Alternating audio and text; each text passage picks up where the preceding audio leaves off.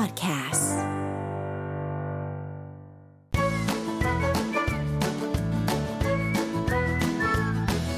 Touch Up Weekly ค่ะกลับมาเจอกับเราสองคนอีกแล้วนะคะ เพชรและน้องตั๊กค่ะวันอาทิตย์ที่ 15 มีนาคมนะคะ วันนี้อืมหลาย ๆ คนก็พักผ่อนอยู่บ้านเนาะหลังจากเมื่อวานนี้ก็อาจจะมีออกไปทำธุระปะปังกันบ้างนะคะค่ะวันอาทิตย์ก็เป็นวันแห่งการพักผ่อนนอนหลับ ดูซีรีส์อืมดูการ์ตูนอะไรก็ว่าไปนะคะ ในวัน อาทิตย์วันสุดท้ายของสัปดาห์นะคะ ค่ะ ก็ก็วานเราก็ได้พูดถึงเรื่อง10อันตรายจากแสงแดดไปแล้วอ่าใช่ใครที่ยังไม่ได้ฟังก็สามารถไปฟังย้อนหลังอืมได้ทางช่องทางของพอดแคสต์เพียงแค่ค่ะ search คำว่า Melo 975 ค่ะอืมอืมอะทวนพอดแคสต์ใหม่นิดนึงละกัน พูดถึงพอดแคสต์แล้วค่ะสามารถไปฟังที่ช่องทางไหนได้บ้างคะ โอ้โห สามารถฟังได้ทั้ง Castbox ค่ะ Spotify หรือว่าเว็บไซต์ของ h a m e l o 975 นะคะ แล้วก็ทาง YouTube ของอืมช่องทางของ Melo 975ก็ค่ะเซิร์ชคำว่าเมโลก็เจ็ดห้าก็เจอหมดเลย ใช่ นอกจากมีเอ่อพอดแคสต์ของรายการทัช p วิกฤตแล้วนะคะ ก็ยังมี เอ่อเมโลมิวสิกรีลิสอ่าแล้วรก็วมไปถึงมีมันนี่บาลานอ่าที่พูดถึงเรื่องเงินเงินทองทอค่ะงก็สามารถอืเข้าไปฟังกันได้เนาะวันนี้นะคะเราจะมาพูดกันถึงสาระกันนิดนึงนะคะค่ะ อย่างที่บอกว่าตอนนี้เราเจ้าหเข้าญิงแห่งสู่วงช่การวไองทีอะเราจะมาช่พูวดงอะไรถึง เอ่อ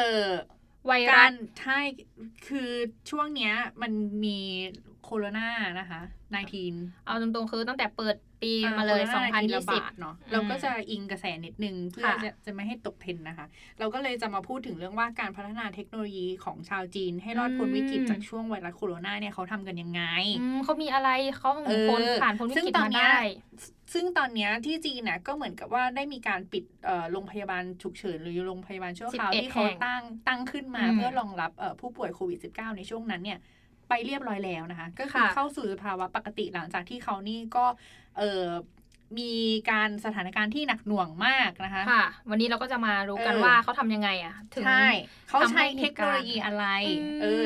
มที่ประเทศจีนนี้ก็คือขึ้นชื่อว่าเป็นเจ้าแห่งวงการไอทีนะค่ะเออเป็นผู้บุกเบิกอะไรอย่างเงี้ยเขามีวิธีใช้เทคโนโลยีให้เป็นประโยชน์ยังไง เพื่อที่จะช่วยให้วิกฤตการณ์ของการเกิดไวรัสโคโรนา 19 ให้มันลดลงได้และกลับสู่ภาวะปกติได้ในปัจจุบันนะคะค่ะเดี๋ยว เบรกหน้าเบรกหน้า เราจะมาดูกันว่า เออเขาใช้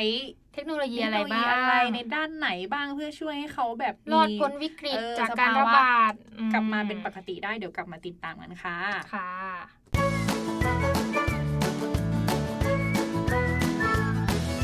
Touch Up Weekly เข้าสู่เบรกที่ 2 นะคะ อย่างที่บอกอืมไปเมื่อกี้นะคะ เราก็พูดอืมถึงว่าอุ้ยตอนนี้เข้าสู่ช่วงแบบอ่า วิกฤตโคโรนาระบาดหรือว่าที่เรียกกันคือโควิด -19 ค่ะ ซึ่งตอนนี้ทางฮูนะคะก็ประกาศให้เป็นภาวะของโรคระบาดระดับโลกแล้วนะคะ ไม่ใช่โอ้โหแค่ในระดับภาคส่วนเท่านั้นนะคะ ค่ะ ก็ก็เป็นสิ่งที่น่าติดตาม ต้องใส่ใจกันนิดนึงอืมเนาะอ่า เชื่อว่าทุกวันนี้ทุกคนก็เกิดมีการหวัดระแวงกันเล็กน้อยตื่นมาแล้วแบบเออตอนนี้จะเป็แยกไม่หรืเปล่าออกคนใกล้ตัวฉันเป็นอืมหรือเปล่าอะไรอย่างเงี้ยตอนนี้แยกไม่ออกแล้วเป็นโควิดอืมหรือว่าเราเป็นประสาทแล้วค่ะตอค่ะนนี้อืมเราก็เลยยกบทเรียนของจีนนะคะ ซึ่งเขาอืมก็เข้าสู่สภาวะปกติเรียบร้อยแล้วแหละ ก็มาดูกันว่าเขาเนี่ยใช้เทคโนโลยีของเขาให้เป็นประโยชน์ในการรอดพ้นวิกฤต นี้ขึ้นมาได้โควิยังไงได้ยังไงนะคะโดยใช้ของเทคโนอืมด้านของเทคโนโลยีเข้ามาช่วยใค่ะ ก็ในเริ่มเรื่องจากของการใช้ชีวิตให้กลับคืนสู่ปกตินะคะ ทางจีนเนี่ยเขาก็มีผู้พัฒนาผู้พัฒนาระบบเอ่อเทคโนโลยีเนี่ยเขาก็ใช้เขาก็ใช้เทคโนโลยีในการช่วยให้ ในการทำงานหรือการศึกษาเนี่ยเขาก็ช่วยในเรื่องของให้ประชากรเนี่ยเขาสามารถเข้าไปทำงาน หรือว่าไปเรียนรู้อะไรผ่านระบบทางออนไลน์ทั้งหมดนะคะ โดยบุคลากรหลายด้านนะคะที่เป็นเอ่ออมผู้นำทางด้านเทคโนโลยีของจีนเนี่ยอย่างค่ะเช่นอาลีบาบาค่ะเทนเซนนะคะไบแดนซ์แล้วก็หัวเว่ยนะคะเข้ามาอืมเข้ามาร่วมมือกันอะเพื่อที่จะสร้างแอปพลิเคชัน หรือว่าเว็บไซต์ให้คนเอ่อนักเรียนนักศึกษา หรือคนทำงานที่เขาไม่สามารถออกไปทำงานข้างนอกค่ะได้ สามารถอยู่บ้านแล้วก็ทำงานที่บ้านเรียนที่บ้านได้ โดยอืมปกติทั่วไปเพื่อที่เขาอยากจะให้คนได้รู้สึกว่า เออเนี่ย มันถึงมันจะวิกฤตนะ แต่เราก็สามารถใช้ชีวิตได้อย่างปกติอยู่นะอะไรอย่างเงี้ย อือืมม และยังมีในเรื่องของการใช้ชีวิตอีกด้วยนะคะเออเขาใช้วิธียังไงบ้างคะน้องตั๊กก็อย่างที่บอกว่าท่ามกลางการระบาดของเชื้อไวรัสที่จีนเนี่ยมีข่าวอืมลือมากมายในโลกออนไลน์ค่ะจริงๆเหยียนเขาก็ให้บริการในเรื่องของคอนเทนต์ออนไลน์นะคะที่ค่ะสนับสนุนโดยทางการแพทย์ด้วยเอออืมเพื่อจะนำเสนอ บริการทางด้านใช่ตรวจเช็คอัพร่างกายทางออนไลข้อมูลทางน์การแพทย์นั่นเองค่ะนะคะ การจัดการอืมกับข่าวลือเกี่ยวกับไวรัสโควิดโรนาค่ะ19อ่าแล้วก็มีการพัฒนาแอปพลิเคชันนะคะ เพื่อที่จะจัดทำเอ่อระบุเคสผู้ป่วยที่รับการยืนยันในพื้นที่ใกล้เคียง ให้กับค่ะประชาชนชาวจีนได้รับทราบโดยทั่วกันอืมเออก็เหมือนประมาณว่านี่เราคือคนจีนเนี่ยพอเกิดวิกฤตอะเขาก็จะไม่ได้ออกไปไหนใช่ไหม เขาก็มีการประกาศว่าเออให้กักตัวอยู่ที่บ้านอะไรอย่างเงี้ย หลังจากนั้นอะ คือ ทางรัฐบาลเขาก็คิดว่า เออแล้วคนที่อยู่บ้านเขาจะรู้ข่าวได้ทันทียังไง ว่าตอนเนี้ยมีคนที่ป่วยอยู่ตรงนั้นตรงนี้อยู่ใกล้ตัวเขาหรือเปล่าเขาก็เลยมีการดึงเอานักพัฒนาแอปพลิเคชันอะไรพวกเนี้ยมา สร้างโปรแกรมขึ้นมา แล้วก็แจ้งเตือนกับทางประชาชนเขาว่าค่ะตอนเนี้ยมีคนป่วยอยู่ที่ไหนตรงไหนบ้าง เพื่อให้ตัวเองได้ระมัดระวังมากขึ้นนั่นเองและอีกอย่างหนึ่งก็คือถ้าพูดถึงการเรียนรู้เนี่ยของเขาเนาะค่ะ ที่จีนก็คือนักเรียนนักศึกษากว่า 50 ล้านคนในเมืองอืมต่างๆเนี่ยได้รับผลกระทบกว่า 300 เมืองเลยทีเดียวนะพี่อืมค่ะ เขาก็ร่วมโครงการห้องเรียนออนไลน์ใช่โดยพัฒน โดยนักพัฒนาแอปพลิเคชันหลาย ๆ เจ้านะคะอืมไม่ว่าจะเป็นอาลีบาบา Tencent อะไรที่เราพูดไปเมื่อกี้แหละนะคะค่ะก็มีการนอกจากเปิดโอกาสให้นักเรียนกว่า 50 ล้านคนได้เข้าร่วมโครงการเรียนฟรีในโลกออนไลน์แล้วเนี่ยเขายังเปิดโอกาสให้อาจารย์กว่า 6 0 0 0 0 0 คน เปิดวิชาสอนวิชาต่าง ๆ ผ่านระบบ live stream ด้วย โอ้โห ยิ่งใหญ่มากเลยนะ คือแบบ6 0 0 0 0 0คนกับนักเรียนอีกที่สุดยอด50ล้านอะคนอะเออไลฟ์อสอตรีมทึ่เลงยทึ่งในความสามารถของเขามากนะคะมันเลยทำให้เขาแบบผ่านพ้นวิกฤตไปอย่างรวดเร็วเนาะอืมอันนี้ก็เป็นเพียงแค่นิดหน่อยนะเนี่ยช่วงที่เระยะเกริ่นแรกที่เขาพูดถึงเรื่องแบบจะทำให้ชีวิตกลับสู่สู่ปกติยังไงในช่วงอืมที่เอ่อประเทศเขามีวิกฤตอะไรอย่างเงี้ยเนาะค่ะเดี๋ยวแล้อีกวสักเดี๋คยวรู่เบรกเราหจะน้ามาเราจะมาพูดถึงช่วงที่สองก็คือช่วงที่ว่าการต่อสู้กับเชื้อไวรัสอือืมม เดี๋ยวจะเป็นยังไงกันนะคะ Touch Up Weekly ค่ะกลับมาสู่เบรกที่ 3 แล้วนะคะ เมื่อกี้เราก็ได้พูดไปว่าที่จีนเนี่ยเขาสามารถแบบพลิกผันวิกฤตอืมได้ยังไง โดยการผ่านดึงพ้นจุดเด่นในเรื่องอืมของเทคโนโลยีเข้ามาช่วยนะคะ ให้ผ่านพ้นของเรื่องโควิดใช่ -19 เบรกที่แล้วเราพูดถึงช่วงแรกของการเอ่อ ผ่าวิกฤตของเขานะคะ ในเรื่องของการว่า เออจะทำให้ชีวิตของคนในประเทศเนี่ยกลับมาค่ะสู่สภาวะปกติยังไงในช่วงที่มีไวรัสระบาดเนาะและช่วงที่สองนะคะเขาก็เริ่มเริ่มมีการแบบต่อสู้กับเชื้อโคโรนา19นะคะ โดยในในหลายพื้นที่เอ่อของจีนนะคะ ก็พยายามฟื้นฟูวิถีชีวิตให้กลับมาสู่ปกตินะคะ โดยบริษัทเทคโนโลยีจีนก็มีการนำเสนอนวัตกรรม เหนือชั้นนะคะในอืมในการต่อสู้กับโควิด -19 นะคะ เพื่อยับยั้งการแพร่ระบาดนะคะเออก็ได้รับความร่วมมือจากหลาย ๆ เจ้านะคะ โดยเจ้าหลัก ๆ ใหญ่ ๆ ของเขาเลยเนี่ยก็คืออาลีบาบานะคะ ในการพัฒนาระบบวินิจฉัยโรค โดยอาศัย AI นะคะแล้วก็สามารถตรวจจับผู้ติดเชื้อโดย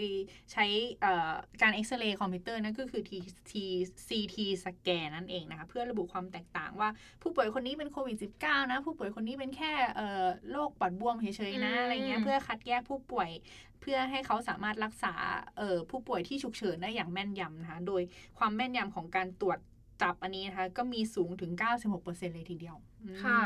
อีกอย่างก็คืออาลีบาบาค่ะข่าว เปิดให้สถาบันวิจัยของรัฐเนี่ย เข้าใช้งานประมวลผลอืม AI ได้ฟรีอ๋อเพื่อเร่งขั้นตอนจัดลำดับยีนของไวรัสการวิจัยเพื่อพัฒนายารักษาโรคให้เร็วขึ้นอะไรอย่างอืนี้มอือืมมอ่าขณะเดียวกันไปตู้นะคะก็เปิดแพลตฟอร์มใหม่เหมือนกันนะคะอืมสำหรับโครงการที่เกี่ยวข้องกับการป้องกันการแพร่ระบาดอืมอืม รวมถึงหน่วยงานภาครัฐก็มีหน้าที่ยับยั้งการแพร่ระบาดด้วยนะคะก็คือทำงานร่วมกันนั่นเอง ค่ะ ในส่วนของ Tencent นะคะ ก็ได้อืมเปิดให้ใช้งานระบบ Super Computing นะคะค่ะเพื่อให้นักวิจัยคิดค้นวิธียารักษาโรคเนี่ยให้รวดเร็วขึ้นอือืมมก็มีการร่วมมือกับหลาย ๆ เจ้าเนาะอันนี้รวมถึงอืมอีกเจ้า DJI ด้วยนะคะ ผู้ผลิตโดรนของจีนอืมโอ้ค่ะยิ่ก็งใหญ่มีเลยการ การใช้โดรนพ่นสารเคมีนะคะ ภาคเกษตรกรรมมาใช้ในการอืมพ่นยาฆ่าเชื้อ ในบริเวณที่มีการติดเชื้อนะคะ นอกจากโอเคนี้ เขายังมีการติดตั้งลำโพงไว้กับโดรนด้วยนะโอ้เพื่อช่วยในการแจ้งเตือนประชาชนนะคะ ให้หลีกเลี่ยงการชุมนุมในพื้นที่ที่หนาแน่นนะคะ แล้วก็มีการบินโดรนที่ติดป้ายประกาศเกี่ยวกับมาตรการป้องกันรวมถึงมีการติดตั้งกล้องจับความร้อนไว้บนโดรนอีกด้วย เอโอ้อเพื่อมันวัดจับอุณหภูมิได้ด้วย เพื่อที่จะวัดอุณหภูมิของประชาชนนะคะ เพื่อช่วยให้คณะแพทย์สามารถระบุเคสที่ต้องสงสัยได้อย่างรวดเร็วก็คือ มีการมอนิเตอร์อีตัวโดรนเนี่ยตลอดเวลาแบบเจอปุ๊บนี่จับเลยทันทีแบบพร้อม take อะ เออพร้อม take อะรวดเร็วพร้อม take เข้าทันทีอะไรเงี้ยอืมก็ต้องถือว่าเป็นความร่วมมือระดับชาติเลยนะ ของประเทศอืมจีนนะคะ ในการนำเทคโนโลยีมาใช้อะไรแบบนี้ได้อย่างค่ะรวดเร็วนะคะ ค่ะ อีกอย่างหนึ่งนะคะ ก็ยังมีการใช้เทคโนโลยีบล็อกเชนเพื่อช่วยอืมให้บุคลากรทางการแพทย์ได้รับบริจาคหน้ากากอนามัย เครื่องมือการแพทย์ เงินบริจาคโดยผ่านค่ะแพลตฟอร์ม ชานชง เพื่อช่วยตรวจสอบติดตามเงิน และสิ่งของบริจาคโดยอาศัยเทคโนโลยีบล็อกเชนนั่นเองนะคะอืมและบล็อกเชนนะคะเขาก็ยังนำมาใช้แบบตรวจสอบการติดตาม การจ่ายเงินเคลมประกันอย่างะรวดไงี้เร็วเลยออหลังจากที่อืมที่มีการเพิ่มโควิด -19 นะคะไว้ในรายชื่อผู้ติดต่อที่ร้ายแรงสามก็สามารถเคลมประกันได้สูงสุดถึง1นึ่งแสนหยวน หรือประมาณ4ี่แสนหกพันบาทเลยทีเดียวอืมก็คือเป็น460,000ปุ๊บจ่ายปั๊บจ่ายปั๊บคือบล็อกเชนมันอืมทำงานได้แบบรวดเร็วอะเนาะเป็นสกุลเงินดิจิตอลอะเออก็คือแบบโอนเข้าทันทีเจอปุ๊บจ่ายปั๊บอะไรเงี้ยอืมค่ะ เป็นไงบ้างคะเมื่อรู้ว่าเทคโนโลยีสามารถทำให้เราเนี่ยผ่านพ้นวิกฤตไปได้ ก็สามารถเอามาเป็นบทเรียนนะถอดรหัสคือถอดอืมบทเรียนจากเมืองที่เขาได้รับวิกฤตอย่างหนักมา แต่เขาสามารถผ่านไปได้ในระยะเวลาเพียงหนึ่งเดือนนะเท่าจริงๆอะ่ะ ถ้าจีนจีนจีนช่วงนั้นที่ระบาดหนักๆก็เพิ่งต้นเดือนอืมเอ่อกลางเดือนที่แล้วหรือต้นเดือนมีนาเนี่ยก็เขาใช้เวลาแป๊บเดียวนะ เพื่อที่จะแบบให้สถานการณ์เขากลับมาสู่สภาวะปกติได้ เขาก็สามารถใช้เอ่อเทคโนโลยีของบล็อกเชนหรือสกุลเงินดิจิตอลนะคะเข้ามาบริหารจัดการเงินอืมในช่วงที่มีวิกฤตได้อย่างค่ะ ประสบความสำเร็จอือืมมจนสามารถสู่เข้าสู่สภาวะปกติได้นั่นเองค่ะ อันนี้ก็เป็นเพียงแค่ 2 ช่วงนะคะอืมที่เรามาพูดก็คือ ช่วงแรกเป็นการทำให้ชีวิตกลับคืนสู่ปกติ ช่วงค่ะที่เราพูดไปเมื่อกี้ก็คืออมการต่อสู้กับเชื้อไวรัสนั่นเองอืมค่ะอีกสักครู่เราก็จะมาสรุปกันเนาะสั้นอะแล้วก็เลยยังเหลืออีกช่วงหนึ่งนะคะ ก็คือค่ะช่วงที่3นะคะในเรื่องของความผ่อนคลายนะคะเขาสามารถจะ ผ่านพ้น2ช่วงไปได้แล้ว แล้วมันอืมช่วงที่3เขาก็จะสามารถทำให้คนในประเทศของเขาเนี่ยๆผ่อนคลายยังเอไงอกลับเข้าสู่สภาวะปกติได้ยังไงค่ะโดยให้มีความผ่อนคลายมากที่สุดนะคะ เดี๋ยวกลับมาติดตามกันค่ะ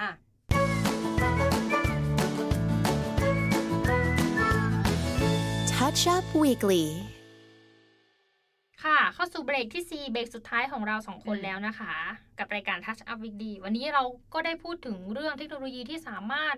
เข้ามาช่วยให้จีนเนี่ย ผ่านพ้นวิกฤตโรคโควิด -19 ไปอืมค่ะอืมันก็เหลืออีกช่วงหนึ่งนะคะคือช่วงที่ 3 หลังจากที่เราได้พูดไป 2 ช่วงแล้วนะคะค่ะช่วงนี้เขาจะเป็นช่วงที่ทำให้ประชากรของเขาเนี่ยรู้สึก ดีขึ้นอืมหลังจากมีเอ่อผ่านสภาวะที่เลวร้ายไปแล้วนะคะ ก็อยากค่ะจะให้เอ่อประชาชนในเมืองของเขาเนี่ยสามีมีความรู้สึกที่ผ่อนคลาย แล้วก็รู้สึก relax มากขึ้น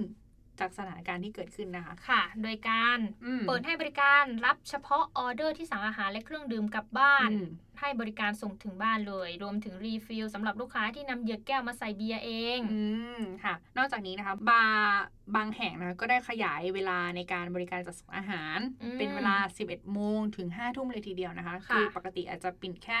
1 ทุ่มถึง 2 ทุ่มอะไรเงี้ยก็ก็มีการเปิดขยายระยะระยะเวลาในการจัดส่งไปถึง 5 ทุ่มเลยทีเดียวนะคะค่ะนอกจากนี้นะคะอืมลูกค้าสามารถสั่งอาหารและเครื่องดื่มทางแพลตฟอร์มออนไลน์เหมยต้วนและทางผับ ก็ยังให้ส่วนลดพิเศษสำหรับการบริการจัดส่งเบียร์อีกด้วยอือืมมก็เป็นการใช้เทคโนโลยีเข้ามาอีกส่วนหนึ่งนะคะ ในเรื่องค่ะของที่จะให้ประชาชนของเขารู้สึกผ่อนคลายได้ยังไง โดยไม่ให้รู้สึกว่าอืมเออตกอยู่ในสภาวะที่กำลังวิกฤตย่ำแย่นะอะไรอย่างเงี้ยค่ะก็ให้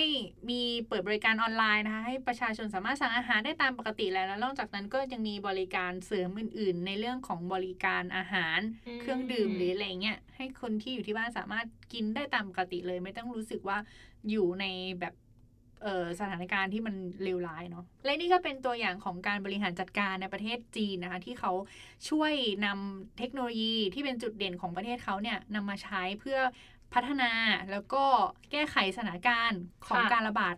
ของโรคร้ายโควิด -19 นะคะได้อย่างผ่านฉลุยนะคะซึ่งตอนนี้ก็มีการปิดโรงพยาบาลฉุกเฉินไปแล้วแหละอย่างที่เราได้บอกไปตั้งแต่เบื้องต้นนะคะ และนี่ก็เป็นข้อมูลทั้งหมดที่เรานำมาฝากกันนะคะ ในเรื่องของค่ะการพัฒนาเทคโนโลยีช่วยให้ชาวจีนรอดพ้นวิกฤตการระบาดของไวรัสโควิด -19 ได้อย่างไรนะคะสำหรับใครที่ฟังไม่ทันนะคะ ว่าเมื่อกี้เนี่ยมีช่วงอะไรบ้างเพราะเมื่อกี้เราอืมพูดถึงแค่ช่วงที่ 3 มีอืมทั้งช่วงที่ 1 แล้วก็ช่วงที่2นะคะที่พูดถึงอืมจีนเนี่ยสามารถผ่านพ้นวิกฤตของอืมโรคระบาดได้ยังไง สามารถารถฟังย้อนหลังได้ทาง Melo Podcast Apple Podcast Spotify Castbox YouTube Melo 975 และ www.melo975.mcot.net นั่นเองค่ะค่ะ ก็ขอขอบคุณนะคะข้อมูลจาก t e c h s o t ทีนะคะ ที่มีสาระดีๆนำมาฝากคุณผู้ฟังในวันนี้นะคะ ในเรื่องของการพัฒนาเทคโนโลยีช่วยให้ชาวจีนรอดพ้นวิกฤตจากการระบาดไวรัสโคโรนา19ได้อย่างไรนะคะค่ะสำหรับวันนี้หมดเวลาของเราแล้วอืมไว้เจอกันใหม่เสาร์อาทิตย์หน้านะคะสำหรับวันนี้ขอตัวไปก่อนค่ะ สวัสดีค่ะ